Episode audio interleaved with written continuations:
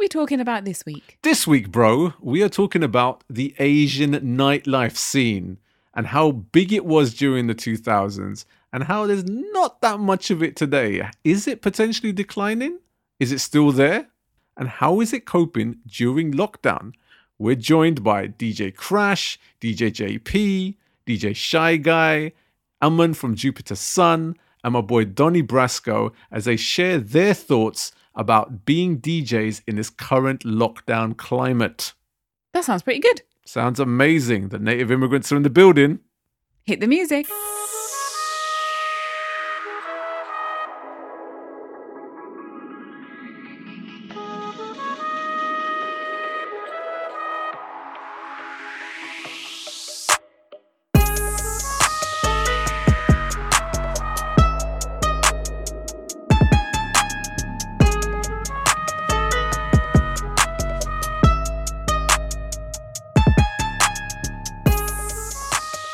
Salutations and welcome to another episode of the Native Immigrants. I'm your host Swami Baracus, and as always, I'm joined by my co-host Jojo underscore B. What's going on, Jojo B? Hello. So fresh off a sex-filled show, Yeah. we're back to our normal programming this week. Wow, chicka, wow, wow. Do you know what? It's weird how many people loved that show. You know, the got a great reaction from so many people that listened to it, saying it was one of our best shows. Um, yeah, us just talking about sex. I think it's because you don't often get a married couple just being really honest about their Mm. sex life. Yeah, And we were. I didn't even think we were that bold. You know, I got I got a few people saying that to us as well. Like that was really like bold, and I can't believe you But know some of the things that you guys were discussing. But just um, see, like, that's how little our people talk about these yeah, things. it's true. It's true. Yeah. And there's every opportunity to talk about it with your friends and your family and whatever. Mm. Like, do you know I mean? Like, there's there's no need to be embarrassed about these things. Yeah. Yeah. We all came from that process. Came from, as in, like, as in, like, we were all born out of that process. Yes. And hopefully, if you were lucky, if you were involved in the process, you came as well. Y- y- It's a face. Come on. I mean, like you know, so I the levels. Um, you know, this is not this is not the path this show is going to go down. No, it's not. All And we're not, but we're not a children's show. I mean, so it's fine. Look at all the stuff that we've covered, all the serious, serious this is a topics that we, serious to- we covered. No, it's yeah, we can't talk about you know coming on the show. Why not? I mean, not this show. I think we're not. Yeah, a bit, but, you know, exactly. like we, no one wants. Like I said last week, no one wants to hear this stuff from us, No. right? We will talk about the the kind of the ins and outs of life, Yes, right? And part of that is sex.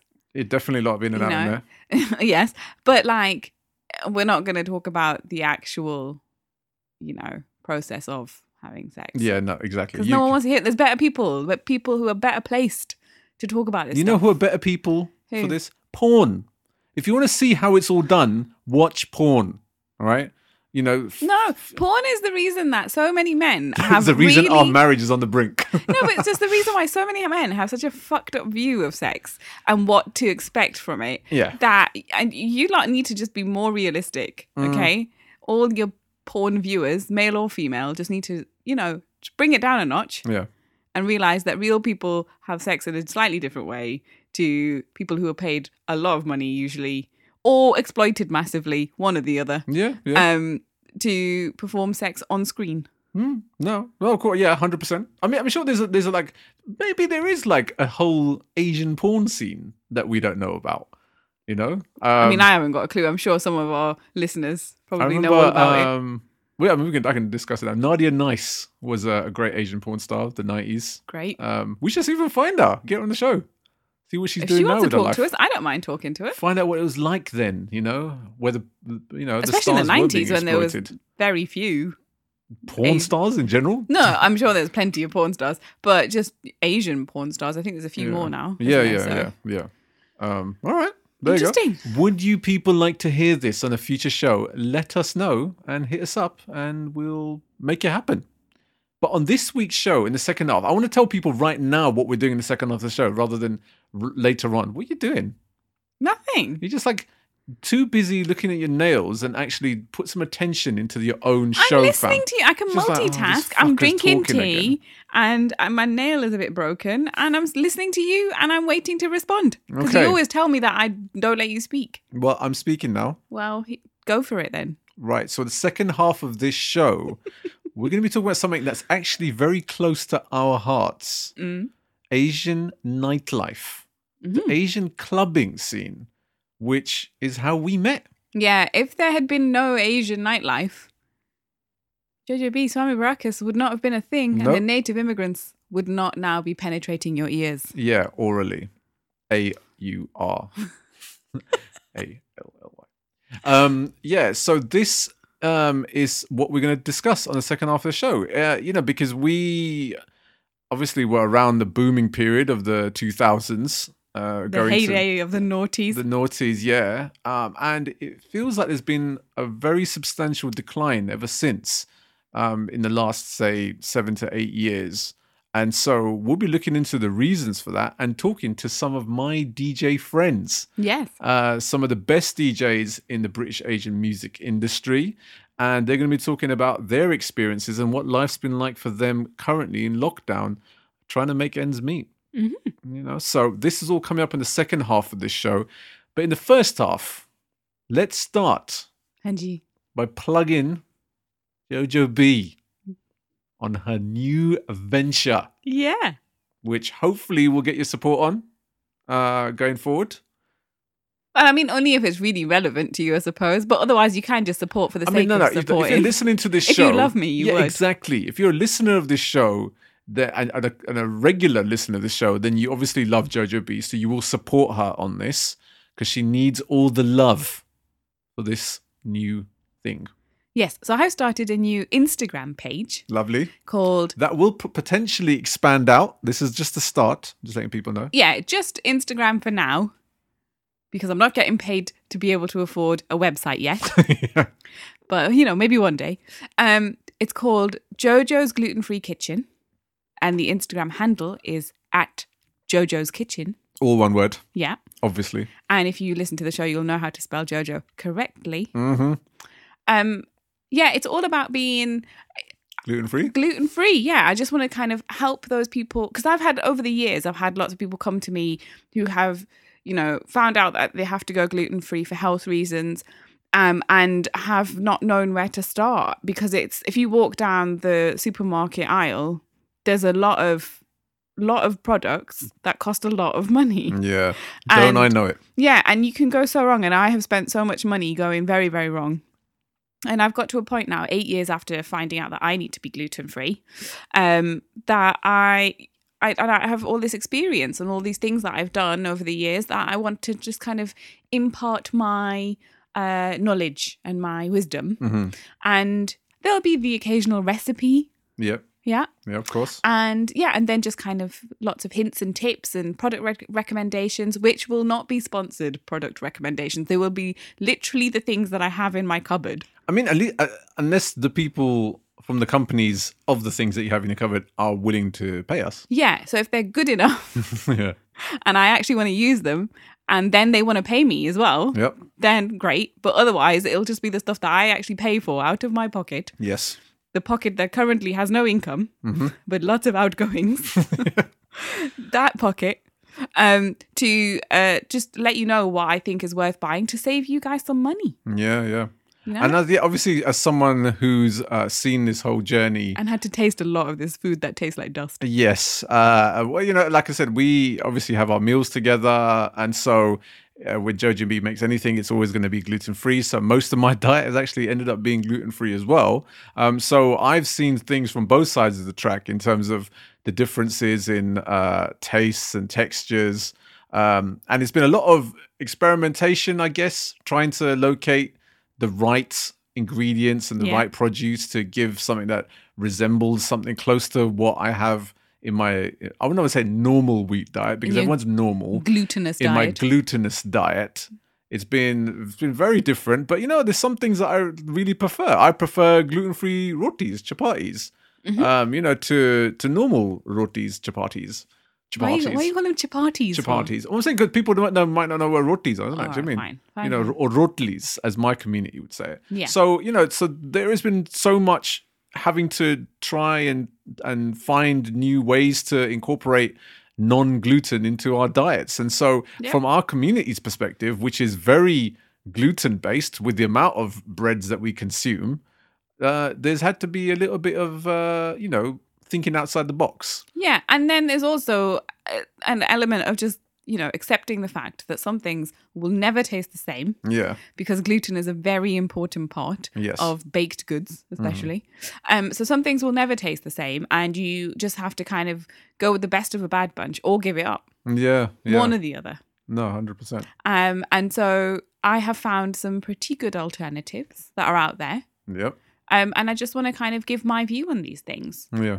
Um, so yeah, that's that's what I've I've started this week. Big up. Make sure you go follow at Jojo's Kitchen on Instagram and let's see where this leads. You know, it could mean a whole new career for Jojo B. And God knows we need the money currently. um, but big up on your big weight loss as well that you showed this week in your social media. Yes, yes. uh, I- so got a lot of love on your Jojo B account as well as all the work you've done with Push with Ush. Yes. So I um signed up to um have some personal training from Ush in March and didn't really expect anything to change because I know what I'm like and I'm usually really crap at this kind of stuff and I don't Don't really know it? stick to, yeah and I don't stick to things and I've tried all loads of you know like Slimming World and all that crap before and even going you know going to the gym and, and just never been able to stick to it. But then along came unemployment and um lockdown. And actually i just decided to kind of like really just throw myself into it as much as i can which again with having to be a full-time mum is is not easy. Mhm. um so i do the exercise as much as i can and i have been eating correctly ush has taught me how to eat in the right way so that i don't have to give up my chocolate or my wine Yep. or the carbs that i love hmm just reduce them slightly Yeah. um and yeah and i've made a bit of progress in the last six months Yeah. I have lost a stone and a bit Big up. and I didn't really, really believe it until um or like and like see it until I tried on some jeans that I hadn't been able to wear since before Bubs was born, Exactly. Big up. and you know they fit. No, they do, and you, you know it's weird because I see you every day, Yeah, and so for me, I, I it's I never think it's a noticeable change until you look at like the before and after pictures that we that we took, you know, and you you showed a picture on there from um, February or stroke March and stuff time, and Yeah. obviously one taken just the other day, and it's just it's so extremely noticeable. Uh, the the change is is so evident. I've been on a massive journey over the last six months of not only physical well being, but mental health. Um, I was in therapy for a big chunk of lockdown, um, and Ush has really been great with being supportive on that side of things as well as the kind of fitness side of things. Yeah. Um, and actually exercising. Everyone bangs on about how exercise is really good for your mental health. I mean, it genuinely is. Mm, yeah. And so I've just I kind of reaped the benefits. And I think you can tell in my face that there was a picture of me smiling but not very happy. Yeah. And there's a picture of me like genuinely excited about the changes that I could see Yeah. and and feeling a lot better. Yeah. And not that's not to say that I don't have shitty days because I definitely do still, but they're starting the good days are starting to outweigh and outnumber the shitty days. Yeah, of course, and obviously this is all work in progress as well. Um, you know, absolutely, I have so not finished we're yet. yeah, and, and like I said, this what you were saying to me the other day, where this is now a lifestyle and it's now a change of mindset as well. Yeah. um, and how much of this will be incorporated into your daily life going forward forever. You know, seeing you in a much more positive light is always a great thing because no doubt you were that dark cloud over my head for a long time. And now we're both, you know, in a sense of, you know, light and joy together. And I, you know, I brought you into my world of positivity. So you're welcome. Yes, and on a serious note, it has been hard for you No, but you know, and what? I know that it's been difficult to kind of see me be the way that I have been. And you, as ever, have been very supportive with a few little niggles here and there. Well, you know what? You know what? Because I want to get the best out of you, innit? Do you know I mean? So I, I, I'm, I'm kind of that the guy who's dangling the carrot in front of your face as you're running down the road. Sometimes I just want to beat you with a carrot, Yeah, it's fine. I mean, there's, there's bigger things to beat me with. but it's okay. It's okay. Most of the time, the carrot works. Okay. Yeah, exactly. it sounds very wrong. This is yeah, exactly. We digress like uh, immensely, but yeah, make sure you check out Jojo B's progress on all social media, and uh, if you're looking for you know uh, ways to get fit, uh, shout to Push with Ush. You know, get in contact with her yeah, she specializes in working with Asian females, brilliant. Exactly, and um, massive part of our listenership. yeah. So get in touch. She's amazing. Yes, indeed. Uh, and also amazing is another friend of ours, Rita Morar. Now, we've spoken about her on numerous times on previous shows, and she's an amazing singer, amazing songwriter, and she is releasing a new project this week, which I have in my hand. Yep. Because we got sent this today because we're that good and we are in demand. So everyone wants to send us all their good shit to Yes. push and promote If you would like to send us money, please do. yeah send us money or if you do have musical projects books I've, i need to finish reading sort of dut's book i'm on the verge of finishing it and i will put out a review for that very very soon as well Slowest reader in the world. slowest read in the world so much going on in my life thank you so much Sora, for your patience and goodwill um, but also for their goodwill rita morar's new project blossoms in isolation is out this friday the 9th of october Yep.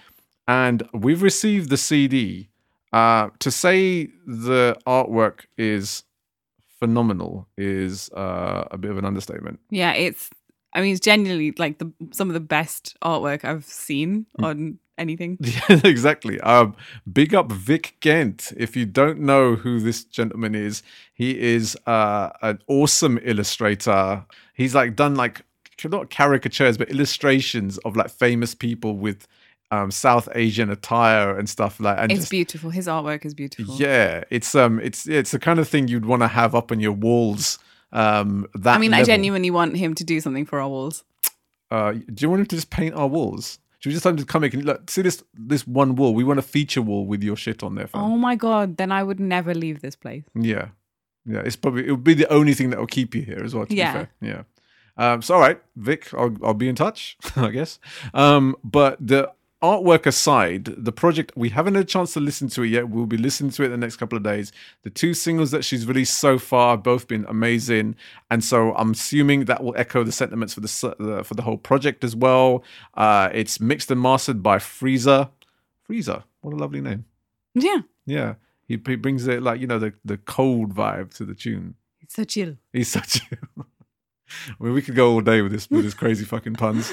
Um, but Blossoms in Isolation is out on Friday, so make sure you go out and support this project. Make sure you support singers and songwriters in general from the British Asian music industry. Especially the independent ones who are putting this stuff out off their own back. yes, There is no big company funding this shit. No. They are doing it because they love it. Exactly. Um, and obviously, we'll be talking about why it's been, uh, you know, a tough week as such for the creative industry in general because of something that Rishi Sunak said the other day on ITV. Uh, but that will all be part and parcel of the reason for our show this week on the second half of the show. Mm-hmm.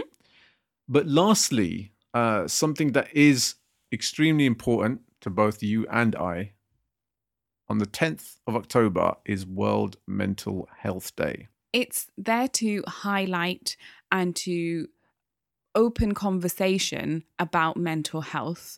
Um, it's still something that in society as a whole feels quite hard and taboo to talk about. Less so in the last couple of years, I think. Yeah, absolutely. but it's still very difficult for people to talk about these things, um, especially the people who are going through those mental health issues themselves. yeah, Um, it's hard to even own up to it yourself. Like it took me months and months to actually say, I think there's something wrong. I think I need some help. yeah. Because you have to recognize it and then you have to have the courage to ask for the help. Mm. Um, and so World Mental Health Day is there to help encourage that and make it easier and make it so that people ha- know where the resources are. Yes. So it's not, you don't have to go to your mom or your dad or your partner or whoever, your best friend, you can just go straight to the resource that you need Yeah. and talk to them directly about it if you're not comfortable with talking to the people close to you. Yeah.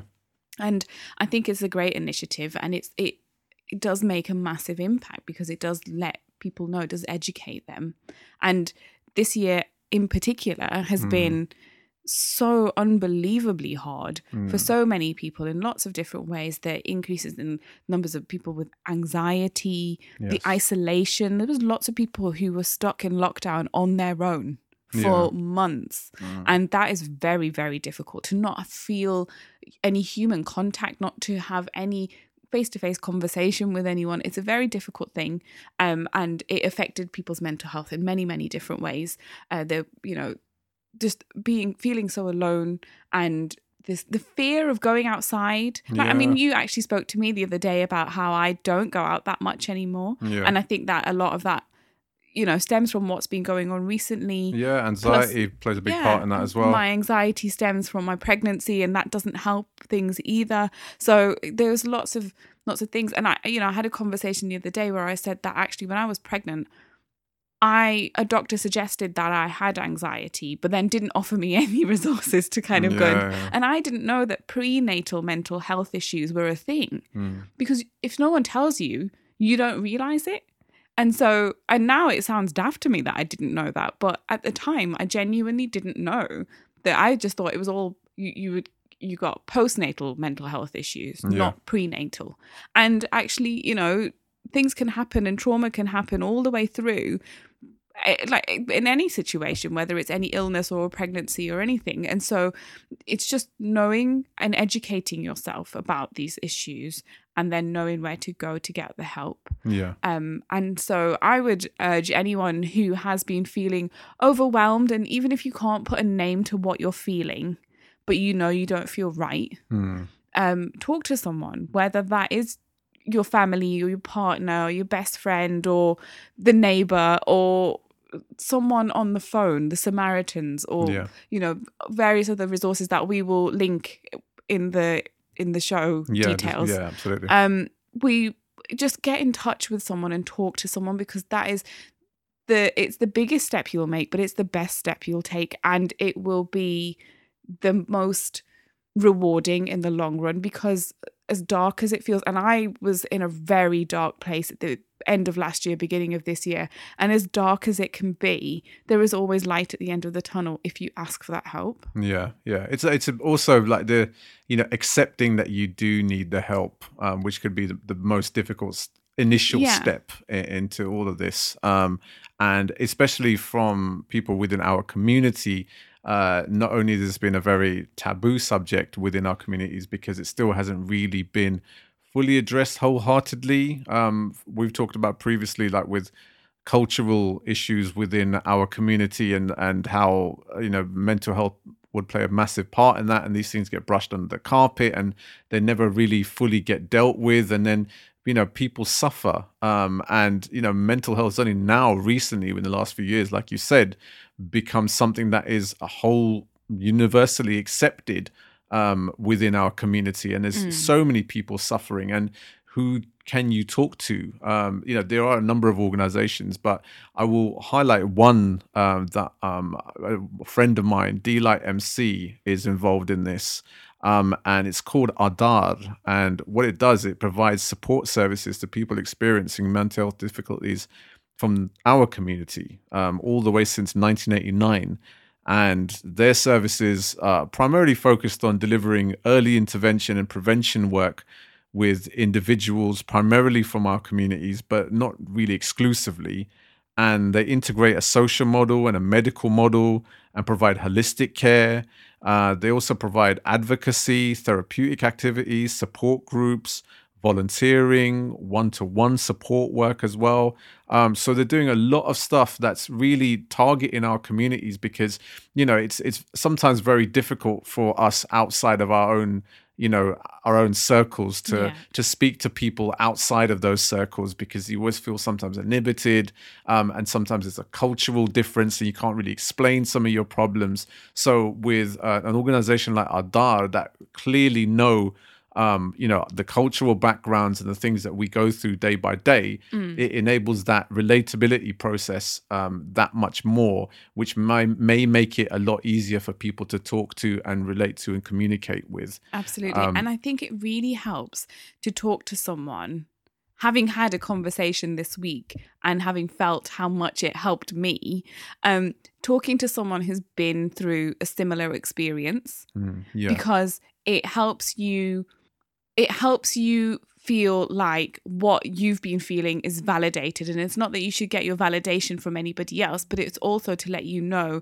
that the way that you feel should not be ignored. And the way that you feel is not a unique thing to you either quite often. Yes, you yeah. know there are other people in the same situation. You are not you know just making a big deal out of something. You are not just not coping. You obviously will need some help if you feel like you're overwhelmed by life. Yeah, yeah. And so Um, many people feel, yeah, yeah. absolutely feel that. And this year has been very overwhelming. So I- I can only encourage you and plead with you and hope that you will will ask for help that you need to get. Yeah, yeah, 100%.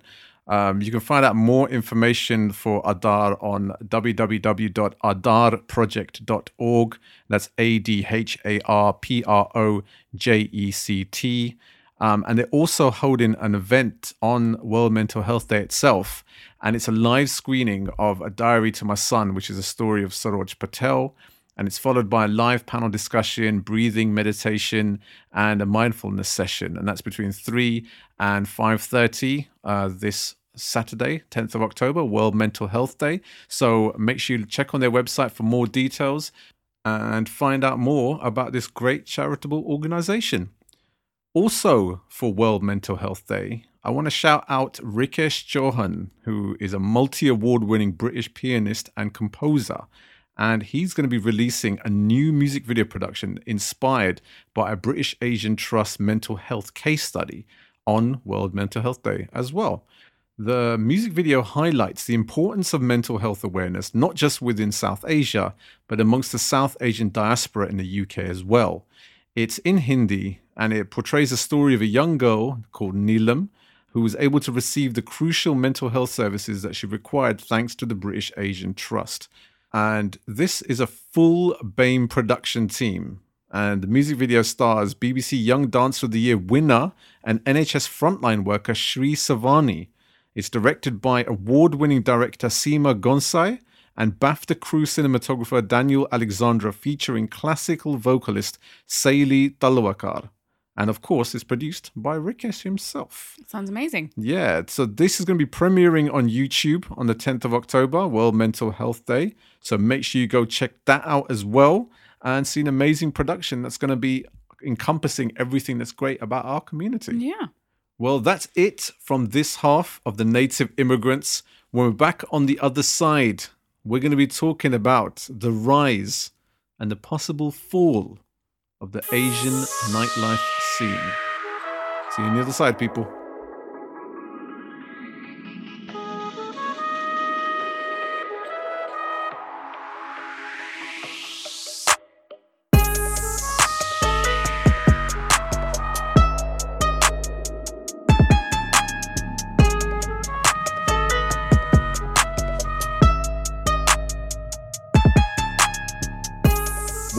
To the second half of the Native Immigrants. I'm Swami Baracus. And I'm Jojo B. Said very gleefully.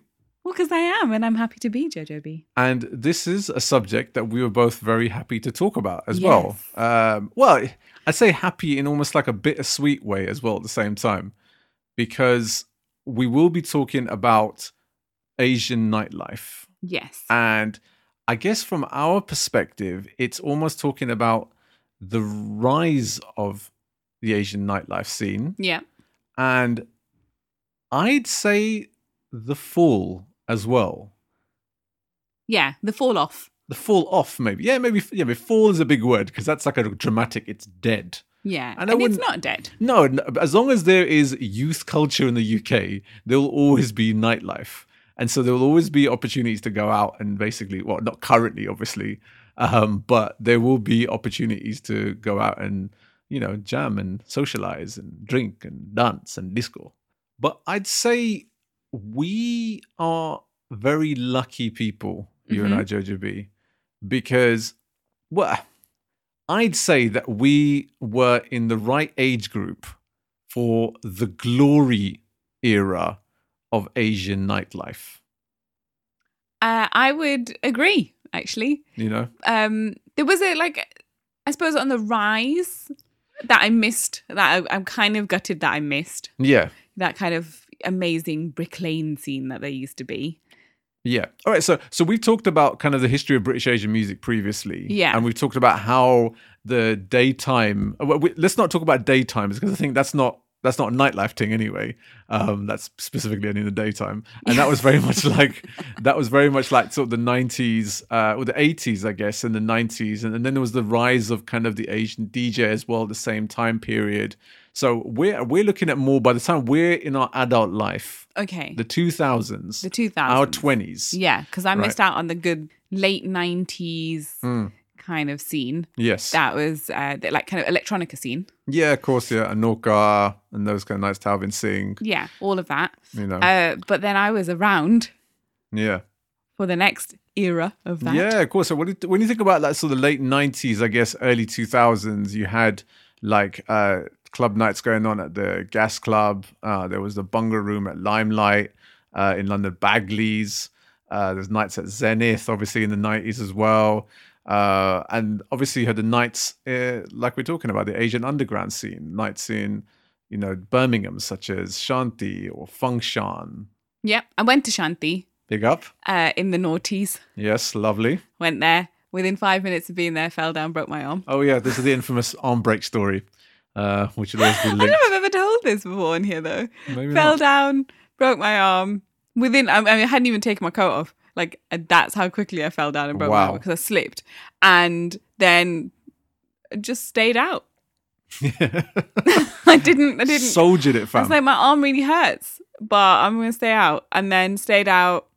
Even then, went back, went to sleep, woke up, and my arm was very swollen. Jeez. Didn't go to hospital until the following evening. Yeah. I am hard as nails, can I just say?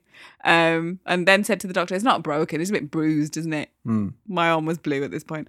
Um, and she was like, "Well, let's take a let's take a Closer inspection on yeah, let's shit. see. Let's have a look at the X-ray. X-ray.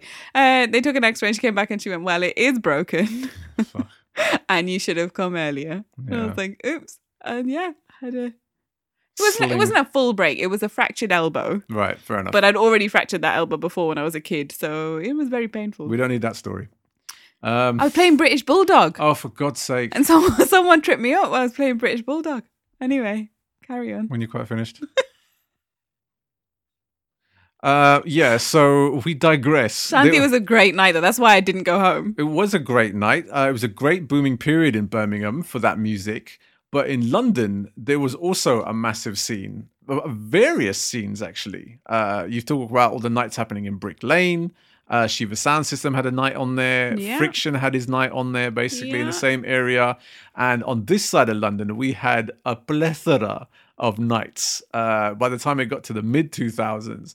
And that's kind of where I guess we kind of met during that kind of time period. Yeah, because we used to be on the same circuit. Yeah, the same. And it, it was such a burgeoning scene, not just musically in the UK, um, and specifically, I guess, in London, but there was a real, like, a camaraderie and there was a real collectiveness in terms of this is an actual scene happening right in front of our Yeah. eyes. It was an excitement, wasn't it? It was really it was really fun. Absolutely. Uh, not just, I guess, for bhangra in the UK, because that was already basically, you know, reaching like, you know, fever pitch levels and stuff with some big acts happening in the UK, um, uh, but also for urban music, Asian urban music. Yeah. Um, you know, so from rappers and singers. And there were so many nights for sh- with showcases and stuff, and people can, you know, get their names heard for the first time at a lot of these nights as well at the same time. Yeah. So not only was there the, the clubbing aspect of it, but there was also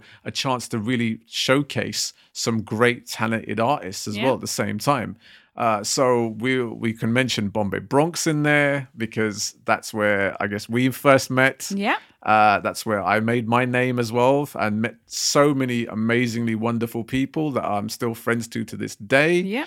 Um, and it was a, a great night to not just bring you know artists uh, as well as kind of you know fans as well as followers as well as club goers as well as just people in general together um, but there was a real level of support amongst each other as well at the same Yeah. time you know um, and that's one thing i absolutely loved about bombay bronx but you know putting the whole artists and and that kind of scene aside there was also nights like candy nights where it was just for young industry asian people working in london to go out in basically and and just yeah just socialize and It's mix fun. Candy nights is always a fun night. fun nights It was know? always a drunken night for me. As but it standard. Was, yeah, but it was a it was a fun night. Yeah, a hundred percent. It was VIP ramp as well. Oh, yeah. VIP ramp, and this is one thing that was like we talked about previously, where you were literally going out every day of the week. Yeah. and every day there is a different night on,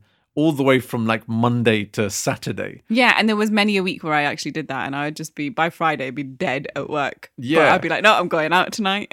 I don't know. I literally don't know how we did it because we was. were young. We were in our twenties. yeah, I suppose. Yeah, minimal sleep, up the next day, off to work, and then come back Get home. Yeah, you get home at four o'clock, get up at seven to go to work, and then do it again that night. It's Yeah. amazing. Like you kind of fueled by and stuff and Tinseltown milkshakes. Yes, or bagel, bagels and shakes. Yeah, bagels and shakes. Oi, bagel. Yeah, bagels is a big thing. for, like, Bagels and post- brick, brick lane. Yeah. And going to get those amazingly just made bagels Yes. with a massive dollop of uh, cream cheese. Oh my god, those are the days. Yeah, hundred percent. Uh, yeah, so, so it was it was some great nights out, and it, you know if you take even um, you know that music out, the urban music out of the equation, you still had Bollywood nights happening in London. You know, you still had Kuch Kuch nights, you still Mm. had uh, Bombay Funkadelic, you still had Rajan Pablo's Cobden Club, which I was at a lot every month I at never one went point. there. Always wanted to go, and I never got a chance to go for some reason. just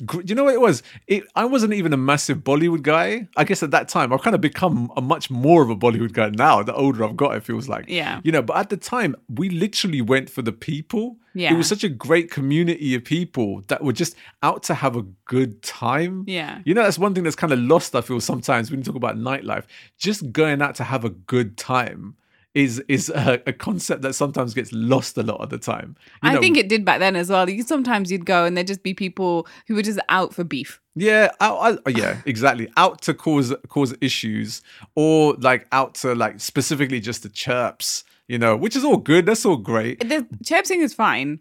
Being creepy and touchy feely and the and like I cannot I cannot tell you the number of times because I don't know the number of times there was too many to count Yeah. where you would get randomly groped Yeah. by going walking to the to the toilets or just being on the dance floor and someone just felt like they could do that to you. Yes, So there was always like in certain nights anyway, like Yeah. that creepy, horrible kind of vibe going Yeah, on as well at the same time. But then the music was so good at those places that you just be like, right, I'm just gonna deal with it because I need to go and dance and I need to dance to this specific type of music and it's gonna be a good night. And if someone does that, I'll just, you know, knee him in the balls or like elbow him or whatever and it'll be fine. yeah. But that was a lot of shit that ladies had to deal with. No, hundred percent. I definitely do not disagree with you. Um, yeah, so there was so many clubs in and around London having kind of nights like this, and and even if it wasn't like a regular club night, you know, some of the biggest you know clubs in London will still have Asian nights basically Yeah. at them. You know, so Ministry had one, obviously. Oh yeah. You know, oh so my god, that was a fun night. yeah, that's the thing. So you know, across the whole of London, um, and I guess we can speak, I guess, more from the London scene because we were both there and part of it. I had just moved from Newcastle. Yeah. I was 21 and I had this is the first time I was living away from home and I had a job, so I had some money. Yeah. Not a lot, but some. And I was on my own for the first time and having a great time. And it was this this amazing heyday of uh, wonderful nights and gigs that used to happen as well and all Yeah, sorts of of stuff. course, There's yeah. always something. Every night there was something happening. And some nights you just had to say, no, I'm going to have to miss out because I need to sleep. 'Cause exactly, exactly. But it was, you know what? I think the, I think what, what sort of, I think now when you reflect and look back on it, was the sheer number of different nights, and especially ones where you know you'd see that the posters up in like Southall and Wembley and like you know all the Asian areas, and it would be Mm-hmm. like every single Asian act would be performing at this. And they genuinely night. would be. It's not like these days where someone says someone's going to perform, yeah. and they haven't even told that person, that artist, that they're meant to be there. Yeah. Or you know, and it's just they're just doing it just to get people to turn up, and then they're going to say, no, actually, this person's not here. Exactly. Yeah. No, no. They that this is everyone, and I'm talking about that time period. So it was like you know Rishi Rich and Jay Sean and Juggy D. Yeah. You'd have Punjabi Hit Squad on Raghav. the same place. Raghav would be there. You'd have uh, Kami K and his whole collective. Yeah. Shout to my brother Kami 20k. Uh, you'd have like all the groups as well. You'd have like, you know, the Sahotas would be performing yes. there, or, like, or DCS would be performing there. Yeah. Or like, you know, uh, I remember Jazzy B and Sukshinder Shinda. And then you'd have like Aman here with his whole troop basically turn up basically for these nights and like yeah. they were like so you'd have like the pas as well with people performing you'd have like some sets with the dj and dancers in front of them then you'd have like entire bands basically Yeah. on stage and, and this was happening like throughout the week every week throughout the whole year not just at like these kind of like club nights but at like student union nights and stuff Yeah. you know student nights and stuff where you'd get like entire bhangra groups and like artists and stuff performing and it was a mix of like not just bhangra but you'd have like urban like you said you'd have singers you know um so it, it was just a an insane time period and i look and we kind of now took it for granted because it was just like a normal thing Yeah, because that that was the world that we lived in at that point. I mean, I went to Fabric and I saw Bobby and Nihal perform at Fabric. yeah yeah You know, like it was the biggest super club that London had at that Yeah. point. And I was there dancing to Hindi songs that Bobby Friction was playing. Like, Yes. it was insane. And it was it was a good time. And yeah, we did take it for granted because we just kind of were like, well, this is us. We're here now. this We've yeah, arrived. exactly yeah absolutely We And- belong here. Yeah we were almost spoilt for choice as well at the same time because there was so many different acts so many different djs uh, and so it was a, it was a clamor to get all these people onto the bill uh, in a way and um, people were made superstars overnight you know purely from these nights and getting heard um, across and plus there was so many crowds as well. There was like thousands of people you know every single week going to each of these things um you know i'm i'm looking at it purely from an artist perspective but i was still going out to all these nights and stuff and just like being there as a fan of the music as well at the same time th- those artists put the work in. yeah definitely. So if you saw like Rishi Rich Project, they, they came up to Newcastle, Yeah. and then the next day they would be at some other town where there was a uni Oh full of God, yeah, full of people who wanted to go. Like they did town by town tours, and they were in a different place every day yeah performing, and they did that, and that's how they made their name and, and built a fan base. yes and um, you you could see that they worked hard. You could yeah, see no, that. it's insane. I remember like I was at a gig in um, I did this gig in Southampton with Sanjay Sanj. Shout out to executive Sanjay Sanj, obviously. um, and we were there with like Metz and Trix and like um, and I think Do- they Dr. were there. Zeus. They were everywhere, every day, all the time. Like I, I don't understand this how Metz and. Trix did it. Yeah, because they were saying they were up like north somewhere, like just like a few hours before that, and Yeah. then they were down in Southampton basically for this gig. Um, and the same as. Dr. Zeus, who was also on the bill and stuff. Do you know I mean? So, and again, these were all guys were like the, on the come up. You look at Dr. Zeus or someone like that now, and obviously he's a massively established name. Yeah. You know, back then he was just a guy on the decks and stuff, just going out and about basically amongst other, you know, big DJ acts and stuff, getting making names for themselves and stuff. So it was just a, an insane time period, not just musically, but also for Asian nightlife. And now, when I think about what happened to that time period, Yeah. and where has it gone since because it's not like we've decreased in population basically here No. in the UK Anything but that. exactly um and so you know i'd say in the last almost a decade there's almost been a gradual decline um not just uh the the nightlife and and those kind of nights but generally as a as a scene almost in a way. There were there was a uh, you know we've spoke previously on on our shows about the history of british asian music about there's still there is still a scene out there and there's a lot of different artists as such. Um uh, but where are those where are those nights? Wh- if I was someone in my early 20s wanting to go out tonight to a, a, a night that's going to showcase my music, my community's music, South Asian music, where do I go? Like, obviously, we're looking from this perspective of two people that are, you know, I'm I'm in my 40s, you're in my you're in your 30s. Uh, so and we have ma- no intention of going clubbing anytime. yeah, absolutely not. Even Um, if we could, we wouldn't. we'd probably break a hip or something just by Yeah. like attempting some of the new moves and shit. Um, but just from like a, a, a generalization, looking at just kind of doing some research and and speaking to people in that age group and stuff, I'm I'm just not seeing it, you know. And Yeah. where did it go? Where did it all go wrong in a way? It seemed like we were part of a scene that was only going to grow and yeah, was only going to get bring, you know, get better and more and more people will come through. yeah, But that and we've spoken about this so many times. The the the coming through bit never happened. Mm, The newer artists never managed to come through. yeah, And the scene in terms of producing music yeah. became less prolific. It just didn't the music output just wasn't there that much anymore. Yeah. I also think um, one of the other factors, I guess, with that also is, um, I guess, the rise of international music scenes, uh, specifically Canada and India, Mhm. which, um, you know, right now, when you look at it, um, you know, in terms of the output of music and stuff coming out from India and coming out from Canada, it's it's almost surpassed. It was completely surpassed what's happening in the UK Yeah. um, in terms of popularity, uh, anyway, at least. And so, you know, whereas in the 2000s, the biggest South Asian acts in the world, in terms of the kind of music we create, was here. Yeah. Uh, and so we, it was almost the envy of the world. Now it feels like I say Canada, India has almost surpassed that. yeah. And so, um, you know, to have people that are on your doorstep to go to gigs every single day uh, is not necessarily the same. Yeah. Um, and so, and something that we spoke about as well on that show is the people that I'm seeing now. Like, I'll, I'll- occasionally I'll see like, um, well, this is obviously pre-lockdown, but you'll see like a flyer for a gig or some things that are happening. But it's still the same acts that we were talking about from that time period yeah. with with a few kind of additional handful of new acts basically coming And through. it will be like specific gigs rather than like they're appearing at a club night that happens Exactly. regularly every week or every month, like the ones that we used to go to. These are like specific, someone's hired out somewhere and they're putting on a gig and they've asked these Yeah. people to come along. They're, they're not, Yeah, they're not gigs, regular think- things where you could go out and just have a boogie if you want to. yeah, I think that have a boogie. How fucking old are you? um, like so, I think um, jive as well at the same time. yeah. um, so I think yeah. So if we uh, let's put gigs aside because I think gigs will always happen. There will always be gigs. It may, Yeah. there may not be, I guess, at the same numbers, but you could still go out and see your favorite acts perform.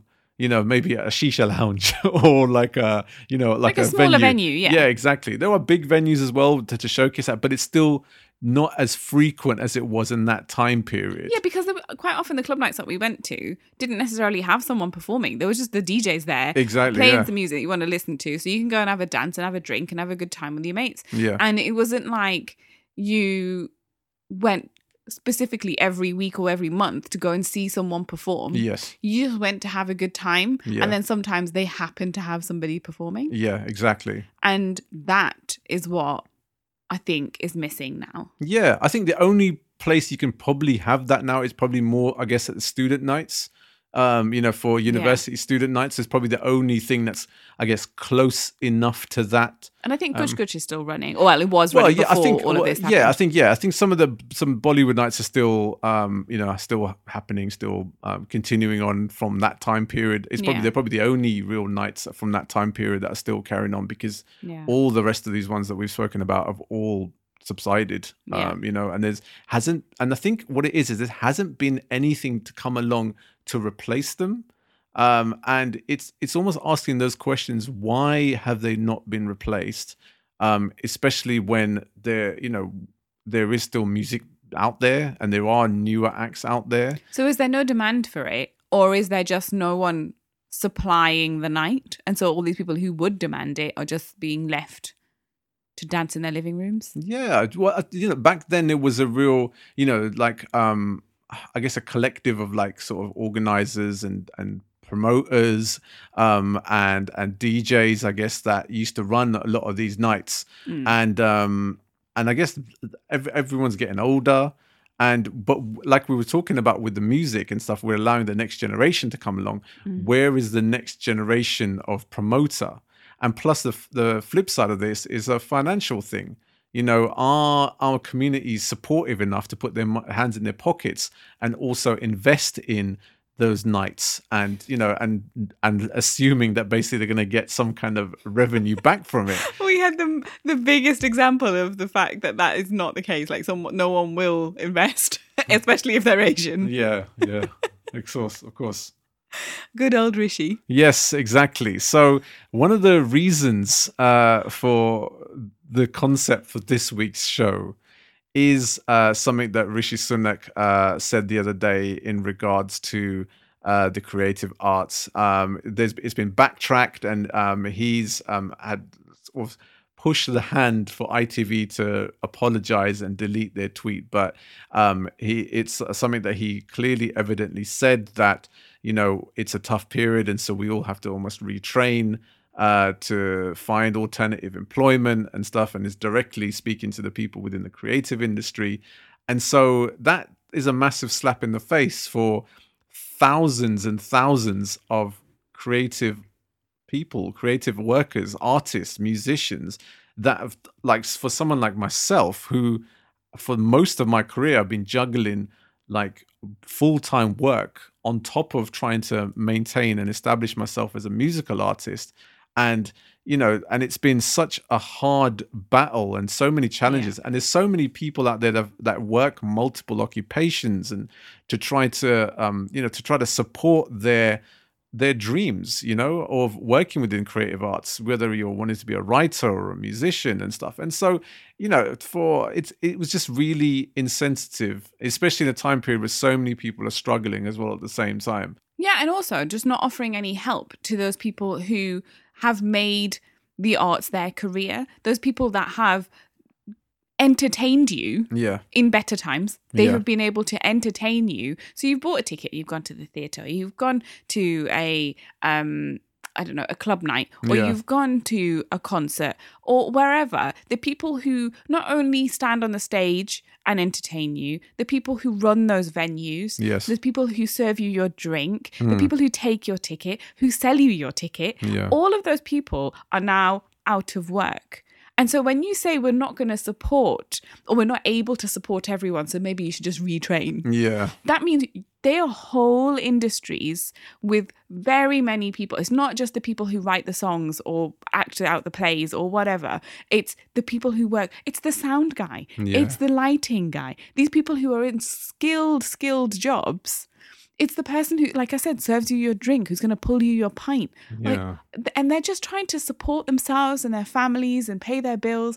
And then, you know, you just pull the rug out from underneath them yeah by saying, well, we're not going to help you.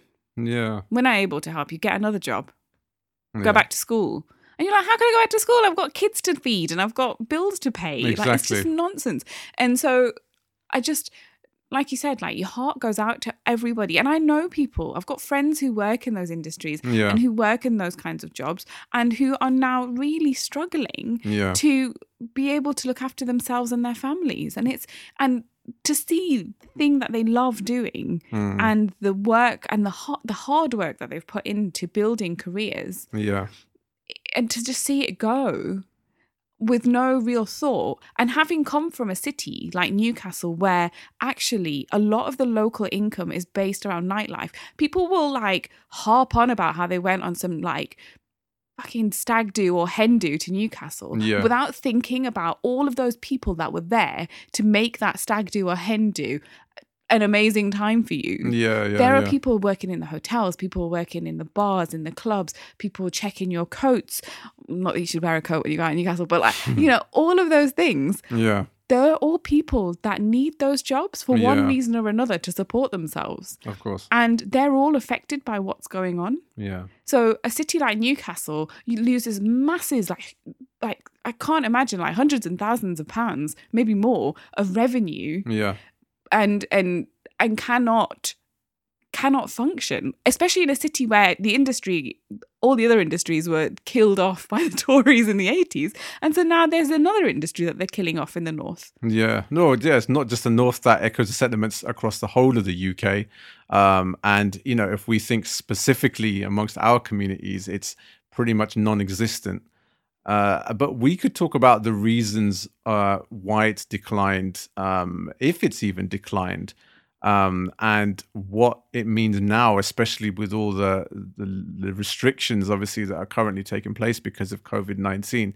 But really, this is an opportunity for us to give a voice to the people directly affected by this, and, and that is really the DJs. Yeah. Um, you know, I've like I spoken about meeting so many amazing people over my time of going out and um, those nights out that we specifically spoke about um, and gigs and met some amazingly wonderful people and i'm lucky enough that uh, a lot of these people are friends, brothers of mine. Uh, we've been up and down the road with so many of these guys uh, with gigs and seeing them night in, night out and enjoying ourselves. And they'd be on the DJ booths, they'd be like jumping around like the rest of us.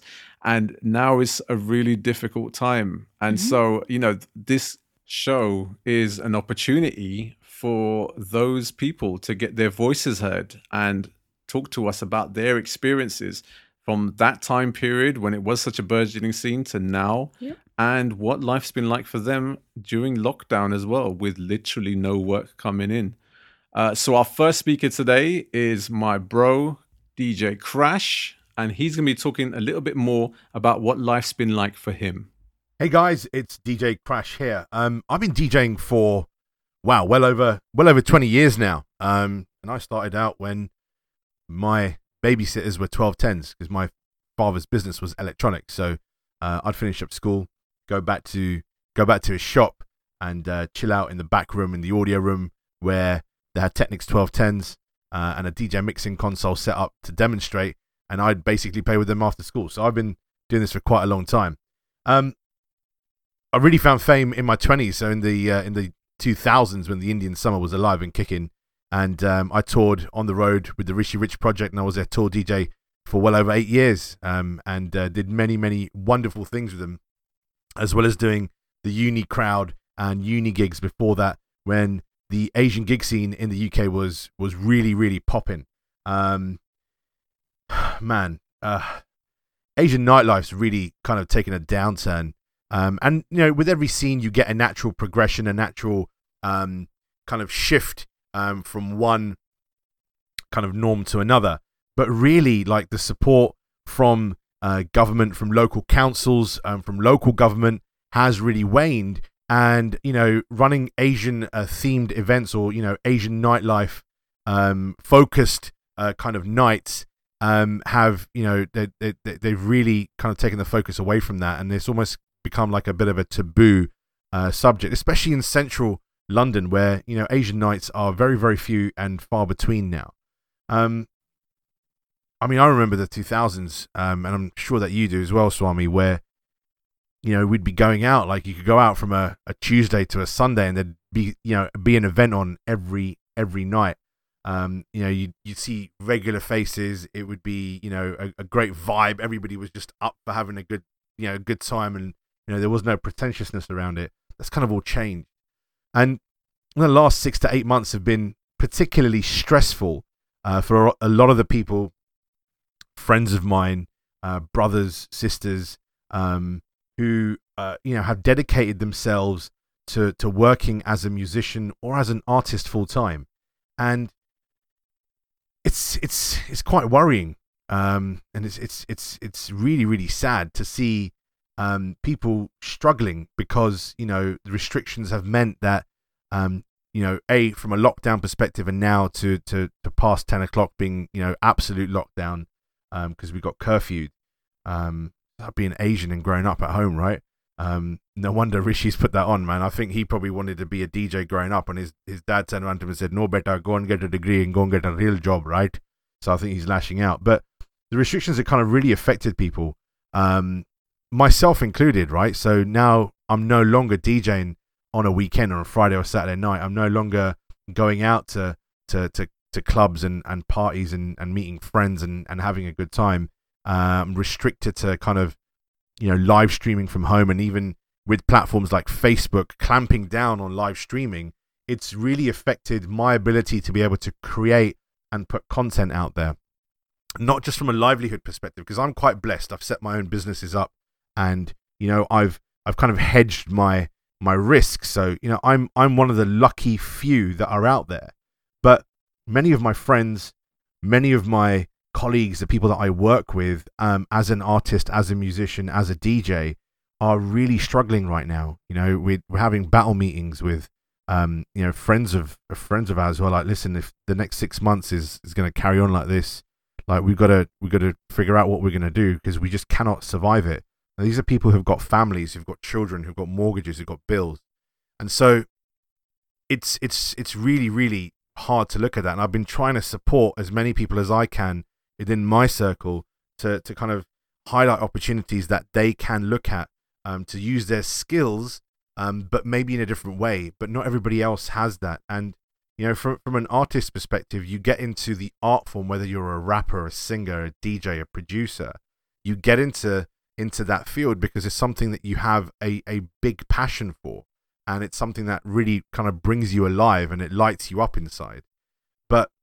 The restrictions have really affected it, man. DJs cannot go out and perform. Instrumentalists um, musicians cannot go out and perform in live venues. They they're not allowed to play because ten o'clock is shut down, and and that really means that they have no recourse to funds. They can't go out and earn a livelihood to support their families and keep a roof over their head.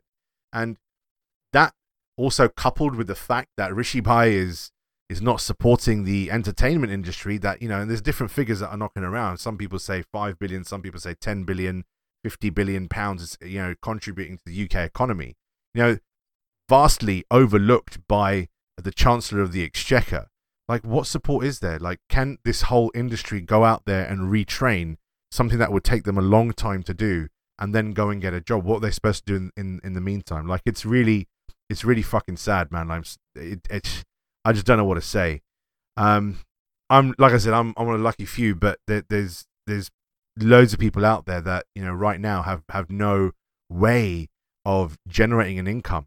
And so, my advice to you guys is look at the skills that you have. There are other people out there that would love to learn the skills that you have, um, maybe for themselves, maybe for their children, maybe it's because, you know, once the lockdowns are lifted, they would like to maybe do this on the side and figure out a way that you can help them learn the skills uh, and also maybe make some money and create a win win situation, whether it's running classes, whether it's running clubs, whatever it is, like figure out a way to use your skills. So not that you're performing, but you're sharing your knowledge, um, because that is exactly what you have. You guys have spent, whether you're an artist, a rapper, producer, DJ, whatever it is, right? You could play the bongos or the chimtai. It doesn't really matter, right? If you're an expert at what you do and you've got passion behind you, I guarantee you there's somebody out there that would love to learn that skill that you have, right? So look at ways of generating other income. It's it's it's a tough time, and you know, my thoughts are going out to all my DJ friends, family, my brothers, my sisters, like I said, uh, in these testing times. Um, it's uh, it's a mad one, but stay safe and keep your family safe, guys. Thank you to DJ Krash for that. I thought that was really interesting what he said just then about um, using the skills that you have, yeah, and seeing if you can teach them to somebody or if you can create other content. Like what can you do with the skill set that you already have? Yeah i think it's you know these guys have put in years and years and years into their craft into and to establish themselves you know mm. as some great djs here in the uk not just british asian british djs yeah. And so there, there's so many like uh, it's a problem now is where there is no chance for like youth culture. There is no youth clubs and there's no kind of like you know setups basically for young people to learn a lot of this stuff currently because the government is shutting them down across the uk um, yeah. but you know hopefully now there's opportunities online where you can get um, you know, tutorials and things you can get seen to how you can learn to be DJs and things yeah. like that. And I think that's like, a great way to utilize your expertise. Like one to ones on Zoom or like small groups on Zoom and kind of teaching I don't know. I'm doing these hand movements with my. and I don't know what DJs do, You're but they they, they do like great things. I did I DJ'd once in my life, Right. but like they do great things with beat mixing and knobs and buttons, and like let them teach you how to do that if you want to learn it 100%, because it's a really difficult thing to do. It's a proper art because I've been to some nights with some really shit DJs. this is it. Like people like not everyone can dj all right? I know obviously with the the rise of serato it makes it easier to mix tracks and shit together. Real djs know their craft on a pair of turntables. And i'm sorry like everyone's a dj and it's all great and stuff like that. If you can't fucking put two lps next to each other and mix them properly between two turntables you're not a real dj as far as i'm concerned Look, right, you can be a snob all you want, but some people just want to learn how to do it and have a good time. So let them. They don't need to get like i'm old school fam yeah, but they don't need to go out afterwards and get jobs in in clubs and stuff. But they might just want to do it because they find it fun and they're passionate about music. and if that's the case, then can a really good DJ teach you how to do that? yes yeah Because that would be awesome. yeah So I- that's a, it's a good thought. No, it's it's a it's a great um you know piece of advice and stuff, and I think Krash is in a good place because he's established his businesses, so he's got alternative revenue. If the DJ thing was not happening right now, he's absolutely set and he's, and he's fine with it. But there are a lot of DJs that are struggling currently because this is their bread and butter Yeah. and how do they make ends meet? Um, and one of those people is another friend of ours, Yeah. DJ Jay-P, and he talks to us about his thoughts on the decline of the Asian nightlife scene and also what life's been like for him during lockdown. Hi, my name is DJ Jay-P, and I've been uh, actively DJing in the mainstream circuit for the last 15 years or so, and um, mainly in West End of London and around um, Essex. Um, yeah, and I play uh, pretty much everything. I'm an open format DJ. So, and I'm originally from um, New Delhi, India, and I've uh, been here in UK since 2004. The scene for Asian nightlife died down purely because all the mainstream Asian um, um, artists they ended up um, leaving and um, going to India and setting up camp there. And the other reason is that we had too many fights breaking out at Asian events. So the councils are very wary of kind of giving the green light um, to having Asian events at mainstream clubs. So since then, you know, it's it's really and truly been, you know, on the decline. And I think coronavirus never really helped us. Um, you know, that was like the last nail in the coffin. The restrictions haven't really affected me. It's affected the whole industry because um, if the clubs are not going to open, you know, punters are not going to come in, punters not going to come in, bills are not going to be paid. So we are n- there is no possible way that we can actually be open. Um, I've had a look into some alternative ways to kind of bring the income in, but again, um, everything is linked up to everything else um, in the present day economy. You know, restaurants, whether it be restaurants, whether it be bars, whether it be um, uh, banquet halls, um, yeah, even even private parties. You know, it's all connected. So we as DJs are basically our our job is basically finished as as if now um, until the restrictions are lifted. Strong and emotional words there from my brother Jay-P. Uh, echoes again uh, the thoughts on so many DJs uh, across the UK who this is their full time income. Yeah. You know, Uh, they don't know on any other way of life, and they've basically trained and studied this form of art for a number of years and managed to make a living out of it, and it's completely subsided And it's with the click of a finger. It's not easy getting a residency. Yeah. And to have residencies on most nights of the week Yes. so that you can pay your bills and look after your family is a really difficult thing to do. yeah. And, you know, now these people are just out of work, like Yeah. Jay and and various other people that we know that just don't have any income coming in. It's a scary place to be. Yeah, really scary. Um, very, very sad. Uh, but one of the interesting points that he made there, talking about the reasons for the potential decline of that nightlife, is uh, the unfortunately the darker side of some of those nights where there would be a lot of fights Yeah. breaking out, um, and that led to um, a reputation um, amongst um, lots of club nights across the UK, and they would stop having Asian nights at some of the bigger clubs, like you said there. Yeah. Um, I remember we can talk about Bombay Bronx. The very last night, there was a massive fight that broke out at the Hill Arts Club, Yeah. and that was the very last night, and it never came back Because since. the club weren't prepared to put up with that kind of crazy behavior. Yeah. But I mean, I like how many nights? Most of the nights that I used to go to, Yeah. there would be at least one fight. Yes, yeah. I went to an- one club, one club night, and there, I'm not even joking. There was like three or four, Mm, and some of the people, unfortunately, that I was with, were involved in at least two of them. yeah, yeah, And then there's me standing there just going, I just came out to have a good time. yeah, yeah. And then you wouldn't know if someone was going to start punching someone next to you and you'd have to kind of duck out the way or run out the club or whatever. It was just, it was that side of things is quite stressful, I found. No, no, it definitely was, and it, it completely disrupted a night out. Um, everyone was having a good time, and it got obviously ruined by uh, a bunch of a minority, you know, bunch of people in there. Yeah. um, and it would affect obviously the whole night. And then obviously because of that, um, nights got shut down. And when this happens on a, a number of different nights, then all of a sudden it becomes a real issue. And you know, some of the bigger clubs and councils don't put the funding in to allow these things to happen. Yeah, you don't get the permit then because they're just like, well, you've got history, exactly. Um, which is fair enough. no, no, it is. But because of that, it's been a massive detrimental effect on the Asian nightlife scene and DJs. But what is it about people who that they they can't just go out and have a good time? It has to then be uh, all about being extra macho. It's not just the girl, and not just the boys. The girls get involved as well. I course. had to break up a number of fights in my day with between like friends of mine and other g- girls who just end up getting into one just for no no reason whatsoever. Yeah. Usually about a man, but uh, so sometimes just because they fancied being bitchy towards each other.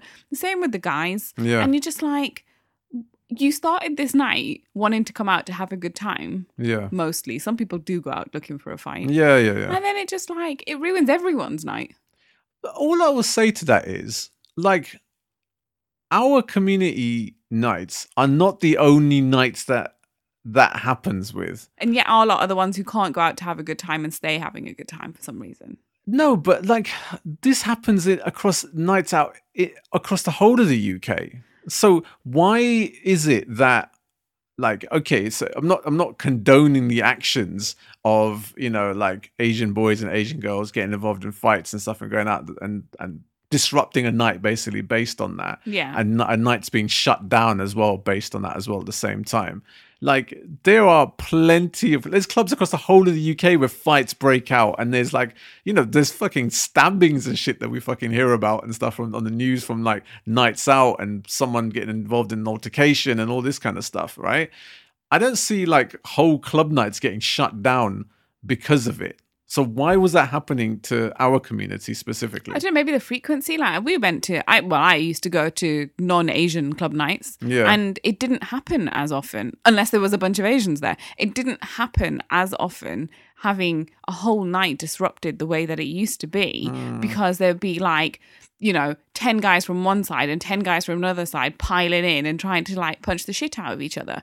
That didn't happen as regularly. I don't remember seeing very many of those things happening. Mm, yeah, I don't know. I kind of I agree to disagree. I mean, there were also like, I mean, there was a part of Newcastle called the Big Market, which I know I think has improved in recent years, but it used to be notorious for that kind of night out. yeah. And so, if you didn't want that kind of night out, you just used to avoid going to that part of Newcastle, but going to that part of town. Yeah. But in general, I never, when I was at uni and used to go out, I never really ever saw that kind of thing happening, unless it was an Asian night. Mm, Yeah, yeah, possibly, possibly. But because of it, it's had a massive detrimental effect on the scene as a as a whole with nightlife, and so you don't see the same like like throughput of nights basically as as you did back in those days.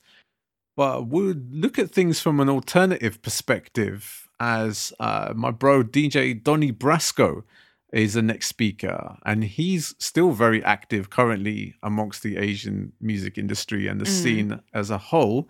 and he talks to us about how that's been for him, including what he's been up to during lockdown.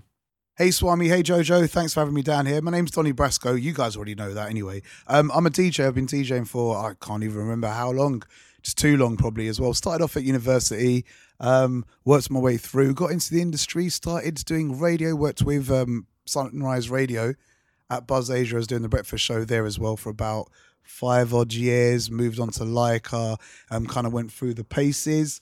Um, I now currently DJ for Raxstar and Zack Knight on an international level. Um, sponsored by Belaire as one of the official Black Bottle Renegades. We founded a portablist scratch group called the Scratch Link Up. It's quite original with the name. We're basically a scratch crew. We meet up in parks and all jam together. On top of that, I am the co-founder of Rum and Roti, along with Priya and Jonah, uh, which is a a platform to celebrate the joining or the intersection of black and brown culture. I think from the 2000s, it was a weird time. Um, it, didn't seem like we had many opportunities back early then. So, what was happening? A lot of people were combining and joining together. And now I feel that there's so much to do and so much uh, diversity that um, it's kind of splitting it a little bit. I think it's evolved into something different. I can't actually agree that it's died down. We may feel that the energy is different, but you know, I've played at at, at venues now um, where they've got like 2,000, 3,000 people in them, and they've they've done massive shows. We've had tours going on. Um, so yeah, I, I don't know if I actually think it's died down. I think it's evolved differently.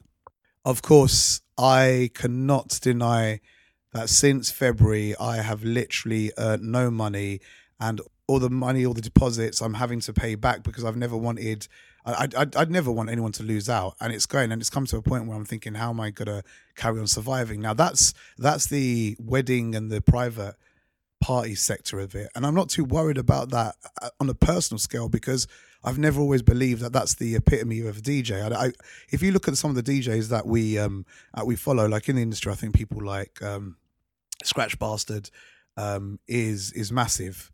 You know, like everyone, everyone as a DJ follows this guy. They follow him, but he doesn't always do a lot of clubs. Like you don't see him at like you know Namaste Lounge on the weekend and stuff. You don't see him there and then playing like and then doing this and doing that. He does his own. He does his own thing. He makes video content. I've thought as a DJ when you get skilled, you really want to push it more and more. Like someone I really look up to is Palm Panessa, who's Apache Indians DJ. And um, like when I was younger, I was looking. I was really looking for a brown DJ that inspires me and that makes me want to push further because I thought, yeah, man, you know, there's loads of things. Like even me back then, bro, I wasn't even a good DJ, and I went out and I bought lights from Maplins, and I was getting bookings, and I was paying, I was charging people like three hundred pounds to go and play at the wedding, and people would giving me this money, and I'm sitting there, and they're like, oh, that was a heavy set, and I was like, bro, no, it wasn't, man, it was rubbish. Like I clanged. Like that tune stopped in the middle, my CD jumped. I haven't even got CD, it was a vinyl, so that's why it didn't work. Like yeah, just people are fickle at the end of the day. They want to feel they're good, and there's this whole ego thing that goes on with like the wedding. So yeah, it's it's hard. it's hard. I kind of diversed off a little bit there, or divulged off a little bit there, um, but it's hard. Um, you do have to look into new avenues. I've started streaming on Twitch. Shout out to shout out to DJ Menace, who's been constantly convincing me um, to get on Twitch on the Twitch life. Um, and and at first I was skeptical because like everyone was doing the um they were doing the streams, they were doing all the streams on um on Instagram and stuff, and the whole thing was you taking time out. There's a lot of energy putting out to do. People wanted to do overlays, doing Facebook and stuff. There's a lot of energy, and there's no way to kind of get anything back. Yeah, cool. People can still see you DJ, but that's that's not just the point. So Twitch has been really good because it's enabled people to kind of make money. I think um, I made sixteen dollars in one hour, and it might sound stupid. It might sound stupid, but you keep doing that and say if I do 40 hours, 40 hours a week, like a full time job at that sort of price. So $16 times 40 hours a week. Oh God, I can't even do the maths. 16 by 40. What's that? $640 a week. Can't laugh at that. So yeah, there are different ways out there to bring in revenue. I think from it, just just practice on your craft and try Twitch. Oh yeah, also we got a shout out Rishi Sunak and now said everyone's got to look for other jobs. Hey man, let's be real. I don't think there's many DJs that alone are making a killing or you know paying a mortgage and raising up children on their thing. So if Rishi Rishi Sunak is saying go and find alternative income, he's only saying what our parents have been saying since day one. Big up the bro Doni Brasco for his thoughts and words there. Uh, a couple of points that I don't necessarily agree with. Mm. First of all, obviously, he's. I think he's talking from the perspective of gigs, um, where it's still quite burgeoning. Well, pre-lockdown anyway, Mm. um, with um, you know some of the venues with that many people, and I think gigs will always happen. I think you'll always have gigs, uh, Yeah, which exactly. for artists and stuff to showcase their their talent. Yeah, people Um, buying tickets specifically to see an, an act or yeah. Two or three. Yeah. But we aren't seeing those those club nights, those everyday club nights that were happening six, sometimes even seven days a week. Yeah. Um, you know, through the week, through the whole year. Um, and it just became part and parcel of our daily life Yeah. to know that this was the this as soon as you come back home, you're up and you're out, basically. Yeah, you could have spontaneous ti night, nights out. And Yeah. because you knew that something would be on that night. Yeah, exactly. Um, and and you still got a chance to see acts there, and you still got a chance to see some great DJs. Yeah. and you got still a chance to mingle.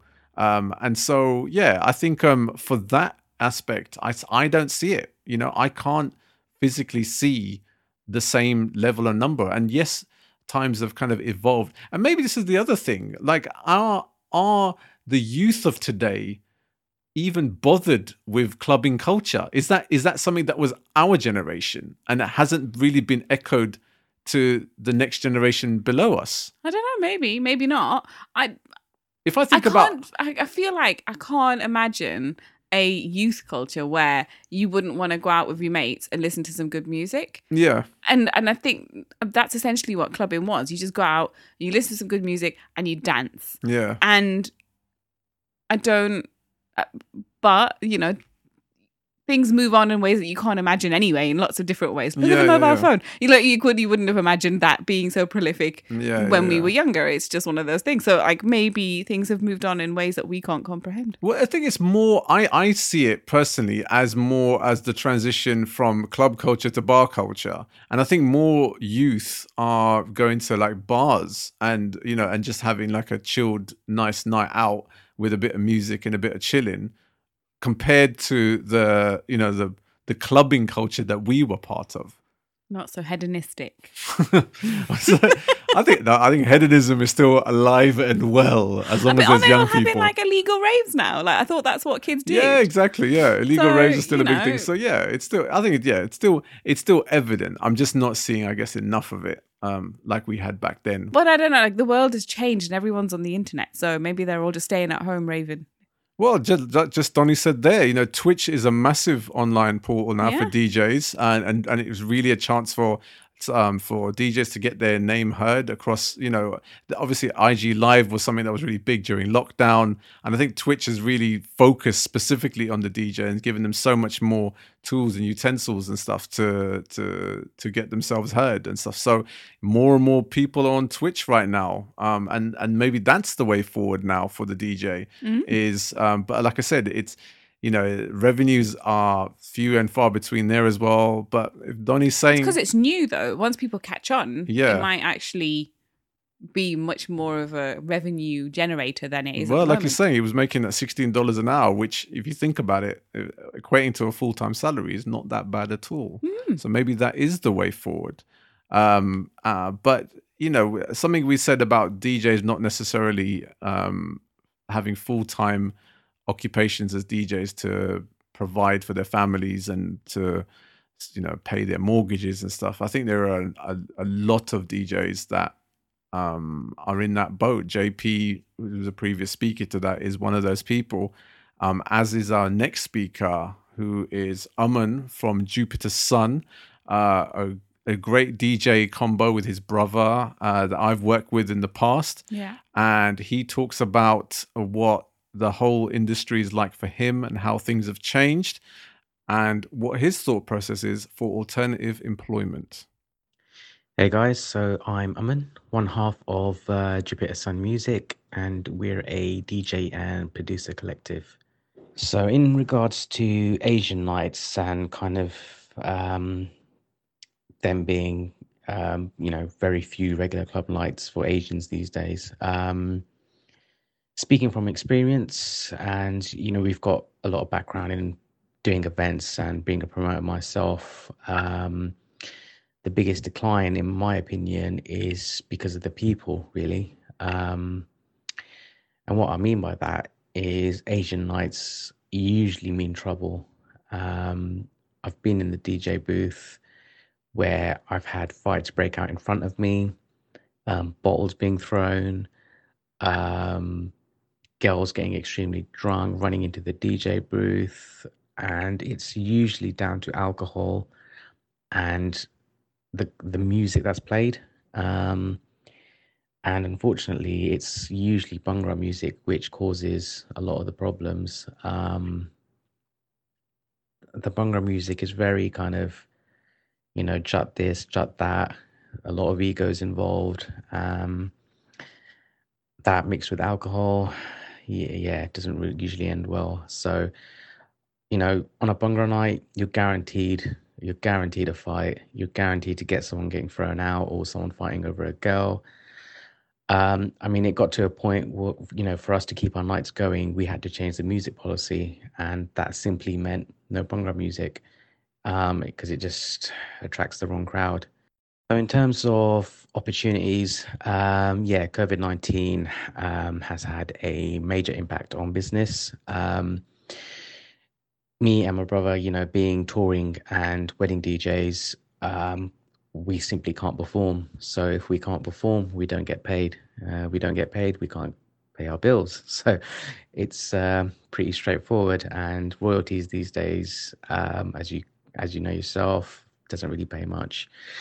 Um, so you know, we we do some in-house audio engineering on a contract basis, which helps a little bit, but that kind of is within our skill set, so that's fine. But um, you know, it's getting to that point where we might need to start looking at other forms of income. Um, I don't, I don't know where, uh, what we'll what we'll do. I mean, it might even mean going back into retail and working at Tesco's or doing deliveries and stuff. Uh, I, I, don't know. It's it's a really tricky situation, unfortunately.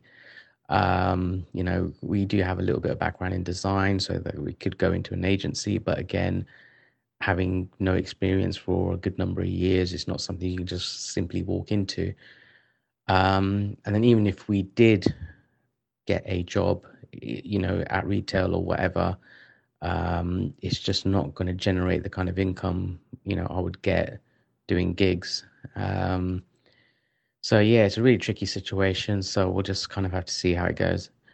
Thank you, Aman, for that. And again, it just highlights just how difficult life is for people who made their living out of doing this. And, yeah. you know, and having to look for alternative forms of income, other jobs is not as easy. I mean, even when you do have a skill set elsewhere, like Aman said, he's a designer, yeah. but he just hasn't done it for a long time. Yeah. And so when you're then out of the game for that long in terms of your other skills, yeah, uh, it's hard to kind of catch back up because things move on and you have to learn new skills and you have to keep those skills going and yeah. if you haven't done that for a while it's really difficult then to use those to get a job yeah and i think for someone like Aman and again for a number of different djs across the whole of the uk uh, they have decided to pack in their alternative income to become full-time djs because they were earning a real successful career as well out of it. Um, yeah, pre-lockdown. yeah, it was possible for them to do. Yeah, that. and it was, and and so it, it's.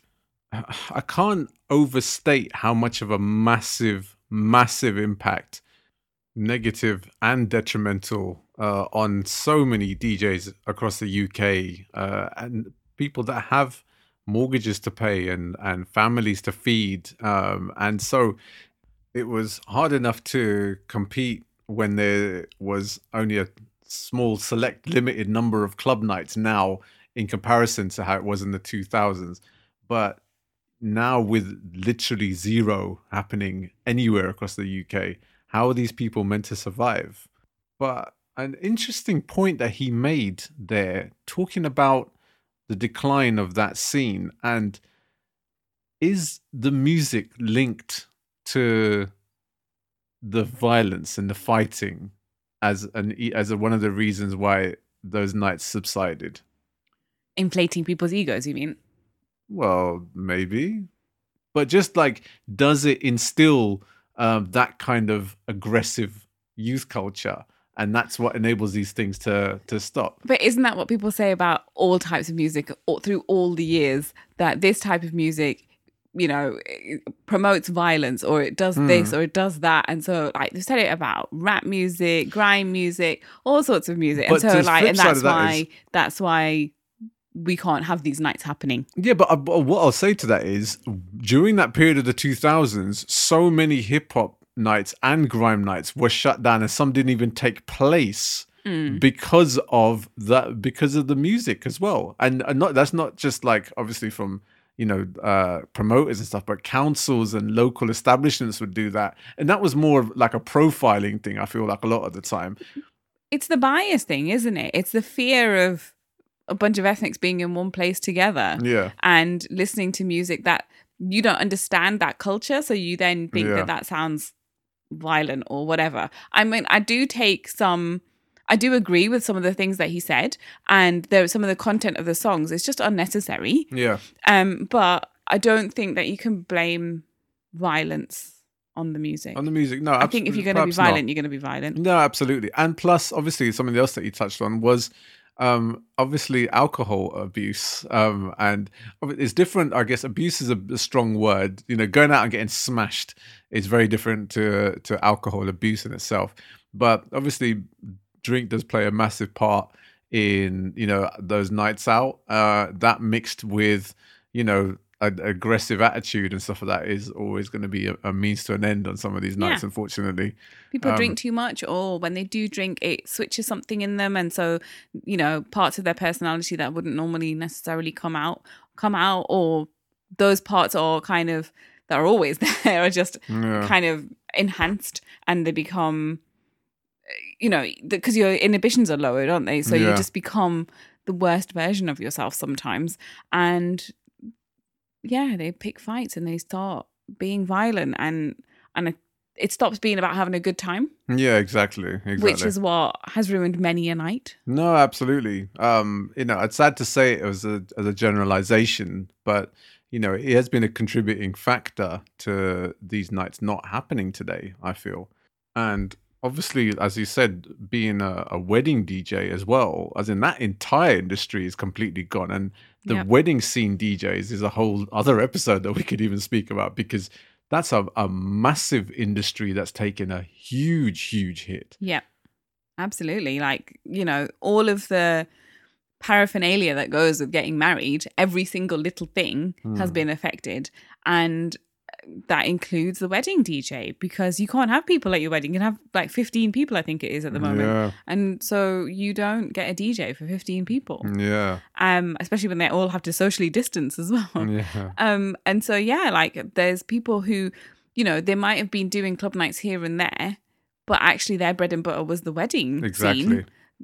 They're they're finding it really difficult at the moment too. Yeah, and, and especially weddings amongst our communities, which are a, a, a massive money making industry. Yeah, Um, and, and wedding D- DJs tend to make a lot of money, so you can make a living out of it. And it's not just like seasonal, how it was like, you know, sort of in, in our, you know, in, in the 2000s again. You know, now weddings are taking place throughout the entire year. It's Yeah. not just a summer thing. Yeah, You know, hence the reason why, you know, wedding DJs, wedding photographers, you know, caterers, you know, they're making an absolute packet. Um, specifically from the British Asian community in their weddings. generally, but Yeah. at the moment, But absolutely, you know, people are suffering and people are finding it very, very difficult. Um, and our last speaker today is DJ Shai Guy. Now, the DJs you would have heard so far today have been mostly urban and Bhangra based. yeah, But Shai has been involved in the Bollywood DJ circuit here in the UK as one of the founders of Bombay Funkadelic. And so he talks about what life has been like for him, what he's had to do for alternative employment, and how important the arts and culture is here in the UK. Hey, this is Shai Hussein, aka DJ Shai Guy, resident DJ for Bombay Funkadelic, and do a few mixes for Asian Network from time to time. So, my relationship with the Asian nightlife industry. Um, I never really went to the daytimers when I was growing up. My first experience of it was when at uni in Manchester and uh, going to the student nights over there, like Sensations, um, Invasion. They like to put Asian in their club night titles. It worked. Oh, and Imagine. Um, yeah, so that they had like Bhangra, they had Bollywood, they had R and B, the Holy Trinity. Um, but I think my big sort of like swing into it was once I moved down to London, mid noughties. Uh, there was a place called Bar Bollywood, and I loved that there was finally a place which just played Bollywood with little bits of Bhangra, because um, Bhangra never really, uh, you know, reached out to me, being somebody who speaks Hindi. Um, you know, the whole uh, big, big sort of like uh, Bhangra sort of um, the the balance seems to be very very swayed towards Bhangra music, um, and I guess you know there's right now since Bollywood has been on hold since coronavirus has taken over, it has all been Bhangra, and actually for the last two years, Bhangra has completely overtaken the scene because Bollywood is just regurgitating remixes um, of older Bollywood tracks or remaking Bhangra or other tracks into Bollywood so I joined the Asian nightlife industry in 2010 with Bombay Funkadelic. Uh, we found a USP there through playing mainly Bollywood music. Um, our only main competition for that was Kuch Kuch Nights and continues to be friendly rivalry. Um, but you know, it's it's something that we still pride ourselves on, even though we do have Bhangra specials once in a while um, with a few other DJs who know their Bhangra a lot better than I do. So since coronavirus hit in March. Um, the partnership that me and my business partner Jazz had um, has taken a bit of a well, you know, friendly sort of a division. Um, I wasn't comfortable with taking parties forward um, because I didn't want to have that responsibility of, you know, if there's going to be any uh, anybody who sort of like contracts anything. I just would not like to have that on my conscience. Um, you know, it just felt like I don't know. It just felt as if, you know, it just wasn't a risk I wanted to take and the means to make money. But I am in, I have a comfort blanket in the size of, you know, my parents' family home in Huddersfield where I moved back to since lockdown, so I don't have to worry about income. There are a lot of people in this industry who don't have that luxury of, you know, financial security and everything, and they do need to keep on working. Um, to make ends meet. Um, you know, the self employment income thing has got us through the last few months, but you know, it keeps on getting lesser and lesser. And now we're being asked to retrain and look into new jobs um, because yeah generally even if we are djing we can't people aren't allowed to dance. And you know there's lesser and lesser opportunities for that to happen. And um, you know uh, bars and clubs aren't actually looking to have events that include dancing. Can't blame them. We should be doing everything we can to stem this you know, virus going out of control. Uh, me personally, I'm now going, you know, going back to my uh, alternative job, which is writing scripts. I just finished my first novel. Um, I got uh, my first radio commission in like a decade or something, and like about. I'd say two months' work of writing is making the same amount as I would have made in one night of DJing. It's depressing, but you know, it's it's work and it's something that I enjoy doing.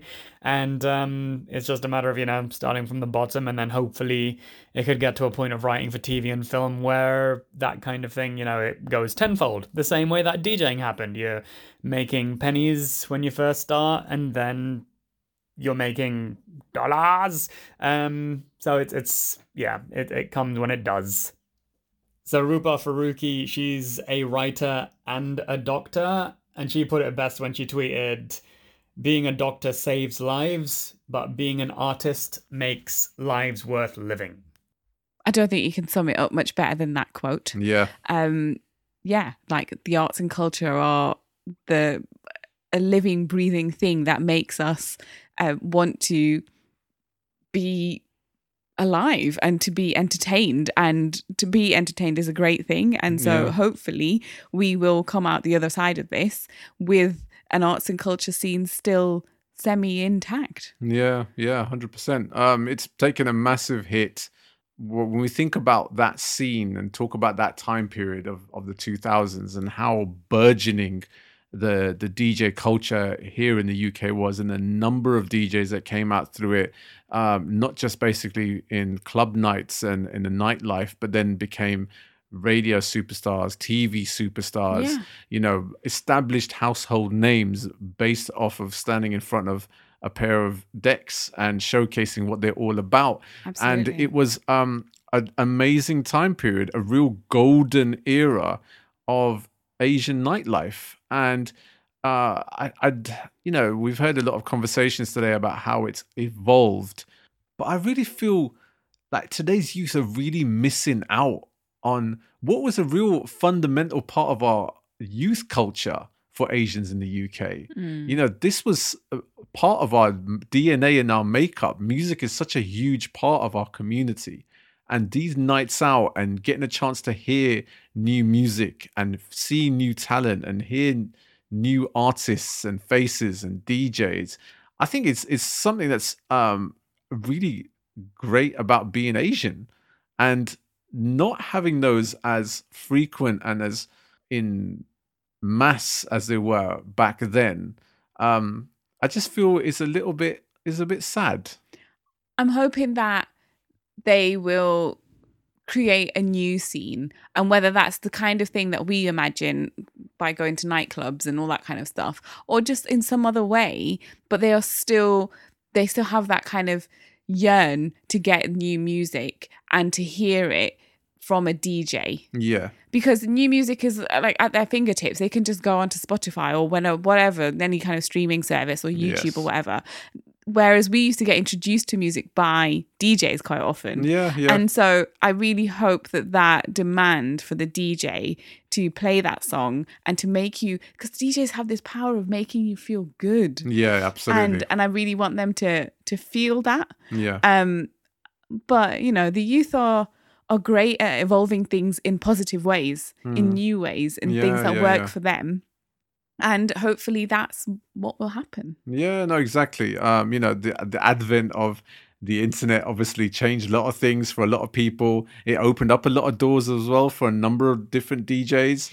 Um, and so it's about how we can utilize uh, the tools that we've got now to reestablish, um, you know, a potential Asian nightlife scene. Things always come in circles. You know, there's been uh, if we look at sport, you look at music, you look at TV, you look at fashion, everything comes around in cycles. So I still have that hope and desire um, that there will be another time period of great music, great nightlife, and that sort of clubbing culture uh, back here in the UK. Um, and, you know, it may happen by the time our Bubs is of uh, adult age. I hope Um, so for his sake that he has the kind of good times that we had. Yeah, exactly. Um, because it not only obviously helped us, you know, meet and get to know so many amazing people, but you got a chance to hear some amazing, amazing music. And it's just not the same as sitting there and listening to it on your radio or listening to it on Spotify or listening to any of these streaming services. When you're standing there in the middle of the club and you hear a new tune being dropped, one you've never heard before, and it is sick, like, and the place goes lit. There's nothing. There's no feeling like it. It's all about atmosphere, creating memories, Yeah, good times. good times indeed, and those were good times. Uh, and thank you for letting us talk through memory lane about our times back in those days. And I hope you'll be back next week when we'll be talking about more amazing stuff because this is what we're all about here on this podcast. And our thoughts are obviously with everybody who's affected at the moment, including myself, Yeah. out of work, looking for work, struggling, worrying. We're all in this together Yes. and we will get through it. we will all get through this positive light and power to you all. Thank you so much for joining us here on the Native Immigrants. I'm Swami Baracus, And I'm Jyojo B. and we'll see you all next week, people. Peace.